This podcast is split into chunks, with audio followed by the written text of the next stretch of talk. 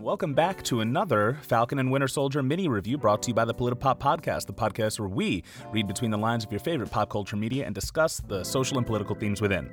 Uh, as you've heard on previous mini reviews, this is going to be a little bit less political, but honestly, the show seems to be getting a lot more political, so I'm just going to talk about the story and handle it uh, from there. So, uh, first off, um, I love that we saw John Walker start to break. He wasn't in this episode much, but I think you can really see the pressure getting to him that like you know, just like Zemo said, like these these icons, that's what Captain America became. And and John Walker is trying to model himself after the icon of Captain America, not realizing that it was actually the character of Steve Rogers that made the hero so great so uh, so we see him like you know really trying to accomplish the mission at any cost. He almost he almost knocks a guy out for spitting in his face, which was an awesome moment. I love that that guy spit in his face. I thought it was really cool that uh, that Hoskins, uh, you know Lamar Hoskins, he seems to be on the level. You know, even though he is a soldier, he seems to be you know, kind of like the Jiminy Cricket of John Walker. He's like, listen, dude, like, you know, not only does he know German, which is cool, like he he is actually the more qualified of the two to be Captain America. But, you know, as we saw before, they didn't want Sam to be Captain America. I wonder why they don't want Hoskins to be Cap either. Interesting. You know, because uh, if you look back at, at the origins of Cap, it wasn't the strongest guy that that made the hero. It was a good man that made the hero. And then he was given the strength uh, Dr. Erskine said, I just rewatched the movie uh, this week, so that's why I have I have it in my head. But he he says that a man who has known strength his whole life uh, doesn't respect it, but somebody who has been weak understands the value of strength. So that's that's what makes Captain America Captain America. Uh, so so yeah, we uh, we see Hoskins also like seeing the bigger picture here. He's like he's like listen, like you know we don't have any leads. These guys are are are trying to help people. They're taking resources and redistributing it to the people. Like it's not that big of a deal. And and I think John Walker like he's more concerned about the optics of it. Like he really needs a win. Uh, and of course we see at the end of the episode he is all about. Uh, he's all about like listen, what we're gonna do you know, the ends are going to justify the means, and we don't know exactly what it is. So it's going to be uh, it's going to be fun to see that. Next, Zemo. Holy shit! I'm so glad to see him return. I I had a feeling that he was going to use those code words to to try and get Bucky to to turn again, but uh, but it was cool that it didn't. That that that that they didn't get him to turn. Uh, also, he's super woke. What happened? like, I love that he's not just like a villain who's like, I want to destroy the world. No, like Zemo, that's not his accent either. Uh, but like, you know, that's that's the classic villain trope of just I want to rule the world. And you know, Marvel has been really uh, has been doing a much better job with their villains. Like, you know, Loki was the one who wanted to rule the world. Uh, but you know, then you have Thanos, who his ultimate goal was to bring balance to the galaxy. You have Killmonger, who you know it seems like his methods were too extreme, but his ultimate goal was to uh, bring equity to the to the black community all throughout the world and try and uh, try and uh, provide some sort of agency and a means uh, with which they could gain their their freedom. And um, are there other good villains? I mean, Zemo isn't Zemo's not like a, a great villain. Zemo, so Zemo's whole um whole reason for being in Civil War was so he could get revenge on the Avengers for uh, his family dying. Like that was it. It was a very personal goal. But you know, we forget that he was an ops officer. Like he uh, you know, and apparently he was also rich because he is a baron. Like I don't know if they mentioned the baron title, but in the in the in the MCU, but in the comic books, he's known as Baron Zemo. And uh, and yeah, he's smart. He knows all about the African American experience. Uh, he's aware of the myopic nature of of the United States mentality regarding fashion and everything. Like he is super woke, and I think that that is hilarious. um and uh and obviously you know you see that he's he you know he was also rich too and he's like he's like yeah you guys destroyed my country uh so you know i i, I couldn't really be a baron anymore but yeah i i, I have means uh so i thought that that was awesome too and it also says something that like you know that he embarked on the mission that he did uh, against the Avengers, the the campaign against them, because he didn't really have to. Like, you know, somebody lose, loses their family, if they had the means, they could just make another one and live happily and comfortably for the rest of their lives. But that's not what Zemo wanted to do.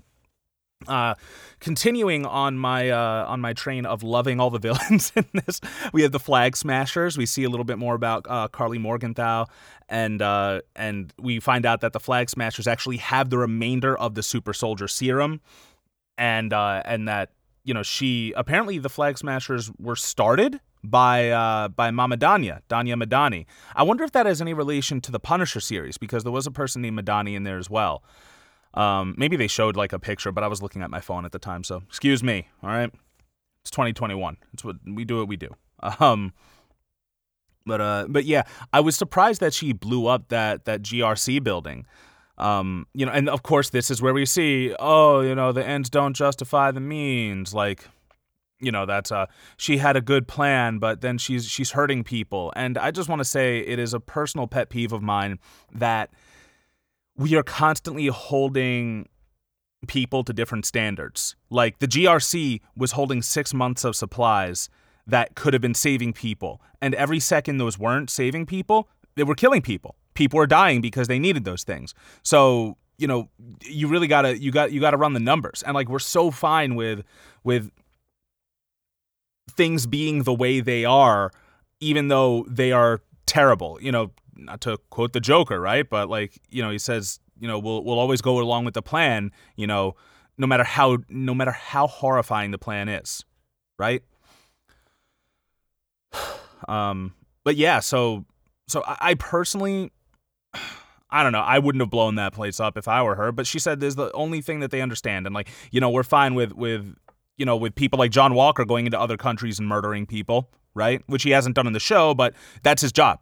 As a soldier, that is his job to go into other countries and murder people. So we're fine with that. But the second, you know, this quote unquote extremist who wants to give uh, power and means and resources to the people uh, take some lives, oh, all of a sudden she's labeled the bad guy. So I thought that that was uh, that was interesting. You know, how about we hold the bad guys to the same standards that we're holding the good guys to, or the other way around? We hold the oppressors to the same standards that we hold the victims to, right? You never judge the per, you know, you you don't judge the person who throws the first punch as harshly as you always judge the person who delivers the punch back. Oh, well, you shouldn't have reacted that way. You shouldn't have done that. Blah blah blah. No, it's you you don't you don't get to say how a person gets to react when they were the ones who who were oppressed or victimized in the first place. So that's that. Um, and uh, oh man, we have the Dora Milaje at the end of the episode. That was wild. That was so cool. And of course, Bucky would know, you know. Uh, and and also there, you know, we're forgetting about the politics of it, but like, yeah, Zemo killed King T'Chaka, and and didn't that kind of breeded like a civil war in Wakanda too, didn't it? Because you know T'Challa took over, but then Killmonger came back, and you know in that absence of power, like there was there was this whole struggle and conflict, which unfortunately led to the death of Killmonger and probably a lot of other Wakandans in that battle because people sided with with different leaders. Uh, but but yeah, uh, of course they would be coming to find the guy who murdered their king. So I uh, I'm very interested to see how how that plays out. Anything else? Oh, uh, it was so cool seeing Agent 13, Sharon Carter back in. I can't believe she was only in that one episode. I hope they bring her back later on because she was like she was kicking ass in that in that storage container yard, like trying to make sure that she bought Sam and Bucky and Zemo time uh, to get the information from Nagel. Uh, she was like she was like she was in it, man. That that was so cool and uh, and I like how you know she's very much like against the system because after uh, Winter Soldier, she joined the CIA. And then, of course, we're hearing those names be thrown around. Like Nagel said that he was recruited by the CIA after Hydra. Like, aren't these supposed to be the good guys? Why are they taking Nazi scientists? Or, I mean, I know that Nagel wasn't a Nazi scientist, but he was working for Nazi scientists. Like, Hydra are Nazis at their core. They might have, they might have really leaned into the whole science and world domination part, but that's their that's their thing. Like the CIA will work with whoever they need to work with. The US is going to work with whoever they need to work with regardless of of of what it means to get the job done. So, I mean, maybe John Walker is Captain America. because he's willing to do the same thing. Uh, I thought all the Madripoor scenes were awesome. I thought, you know, I thought it was funny to see Sam try and be the smiling tiger and have to drink the, uh, what was that? Uh, was it a venom sac from the snake? I don't know. It would have been cool if they mentioned what it was. Uh, but I thought that was cool seeing Bucky kick ass in the bar. uh, I, I like this. I like this little like spy stuff. I like the espionage stuff. I want to I want to learn. I want to see this mystery unravel and see where things go. Who's the power broker? Uh, I'm I'm really looking forward to that. Let me see. Was there anything else in this episode that I forgot? You know what? If there was, then we'll let Ty take it over. Okay, that's right. For those of you who are new to this, uh, both co-hosts of the Politipop podcast are going to be providing their individual takes and uh, and not talking together about this. So here comes Ty with his take on episode three of Falcon and the Winter Soldier. Oh, I'm sorry, I forgot one more thing. I have a theory that some broken form of the super soldier serum is already in John Walker. I said that he was a really, really good shot last time. Um, I think that uh, I think there's something in there, and it might be a broken form, and that's why like they're hunting these people down to get like a more pure form of the Winter Soldier. I think it's really getting in his head. Uh, also, it was great that Sam noted uh, later on in the plane how like the scientists spoke about Isaiah like he wasn't even a person, like he was just a means to an end. Um, which I think I've used that a lot today. But uh, okay, now for real, let's go to Ty. What do you have to say, buddy? Hey, this is Ty from the Politipop podcast, reviewing the Falcon and Winter Soldier episode 3 Power Broker. All right, so let's get right into it. Uh, I thought this was the best of the three episodes so far. This is the midway point of the season, and uh, I thought it was pretty thrilling. It had uh, a very unique kind of tone to it. We got to see Madripoor. For any comic book fans out there, we know Wolverine has visited this city multiple times in the past, um, and it was kind of cool to see it, you know, on the big screen. It has this kind of like cyberpunk, uh, futuristic look to it. Uh, some shady underground stuff, and it, it, just was really a really cool setting for these characters.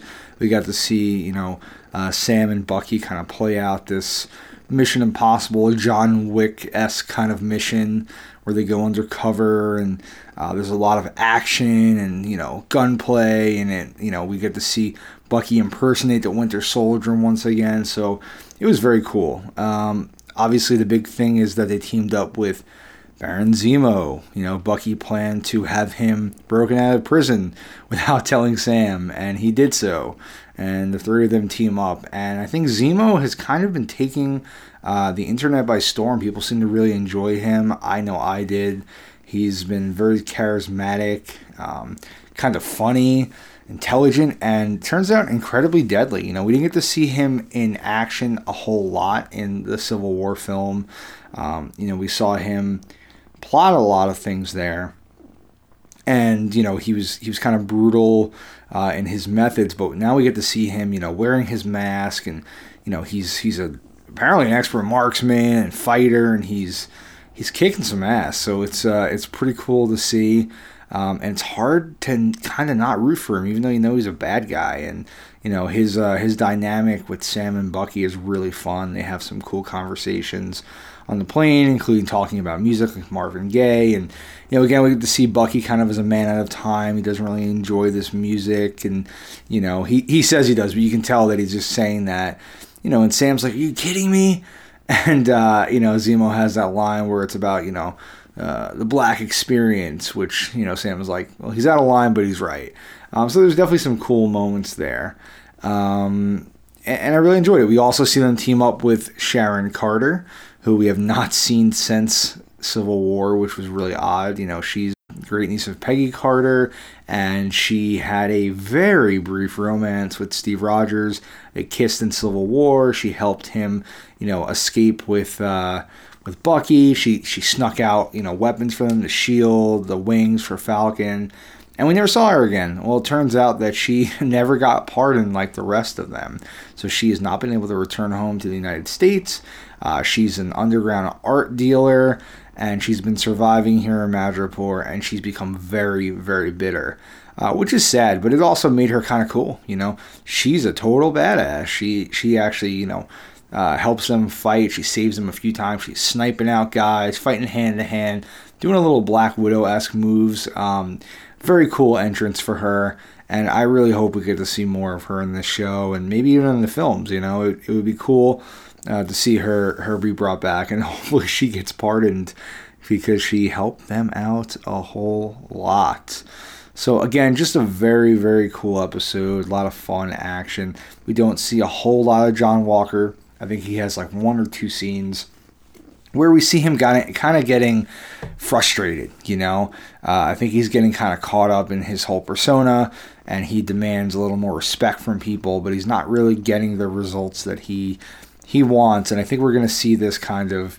Uh, start to take a toll on him. And I, I, personally think we're going to see him get frustrated by his lack of uh, Captain America powers, right? He doesn't have the enhanced strength, and I think it's going to lead to him taking the serum. I could be wrong but that's my guess. You heard it here first, folks.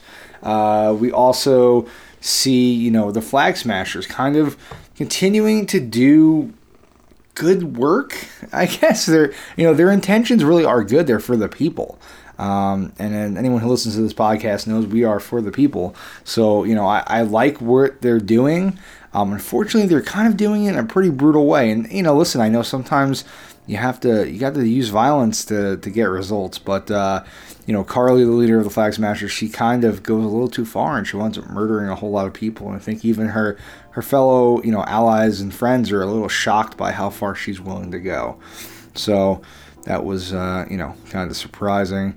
Um, you know, uh, at the very end of the episode, Bucky's confronted by uh, Ayo of Wakanda, who, you know, is obviously here to take Zemo in. If people don't remember, Zemo murdered uh, King T'Chaka before you know T'Challa, the Black Panther, took over, and uh, you know tried to frame Bucky for it. So Wakanda's not a fan of Baron, uh, you know Baron Zemo. He's he's not he's not popular amongst them, but. Bucky does have a pretty good relationship with Wakanda at this point. You know, um, T'Challa took him in, helped uh, you know get get the, the, programming out of his head, gave him a new arm. You know, he fought in Wakanda against Thanos. Um, they called him the White Wolf, apparently. Yeah, that's a thing. Uh, and uh, and you know, it, it, he does have a pretty interesting relationship with the people of Wakanda. He lived there for a short while, so you know, these they might be friends or even allies. But uh, you know, he did break Zemo out, so I'm curious to see how this plays out and where he's going to fall into all this. Um, and it, you know, they, they keep kind of talking about who's going to wield the shield. And Buck keeps saying, you know, we need to take that shield back from Walker. We need to take it back. And he says to, Sam, if you won't take it, I will. And, you know, a little tease for those of us who love the, the Bucky Captain America comic books by uh, Brubaker. But, you know, I, I'm excited to see where this goes next. Again, we're at the halfway point. Really cool episodes, a lot of fun action. And uh, I'm excited for next week. So uh, I guess until then, this has been Ty for the Politipop podcast, and I will see you for episode four. Wow, Ty. Wow. Gotta say, you really have some poignant points there that I totally listened to before recording this part. Uh, thank you so much for listening to this. Uh, for those of you who want a little bit more of the Politipop podcast, we release an episode every Friday. This Friday, we are going to be releasing an episode on Punk Rock Jesus, a graphic novel uh, surrounding the, uh, the the resurrection of Christ in, in the form of a clone for a reality TV show, and we see if this Messiah takes to his uh, takes to his destiny or or not. Uh, but in the meantime, you can listen to us and rate and review us on Apple Podcasts or wherever you get your podcasts. If you want to leave us a five star review to be read at the top of our our, uh, our full uh, full length episodes, that'd be great. You can do that on Apple Podcasts. You can find us on YouTube. You can find us on Twitter at PolitiPopPod, Instagram at PolitiPopPodcast, and email us at PolitiPopcast at gmail.com to let us know your thoughts. Uh, you can also find our show notes and sources at politipoppodcast.wordpress.com. I don't really do show notes and sources for the mini reviews, but they are up there for all of our uh, lengthier reviews because those really do require sources for the things we're talking about. Special thanks to all of you for listening, and always to Antonia Chava for logo design. Have a great week, everybody.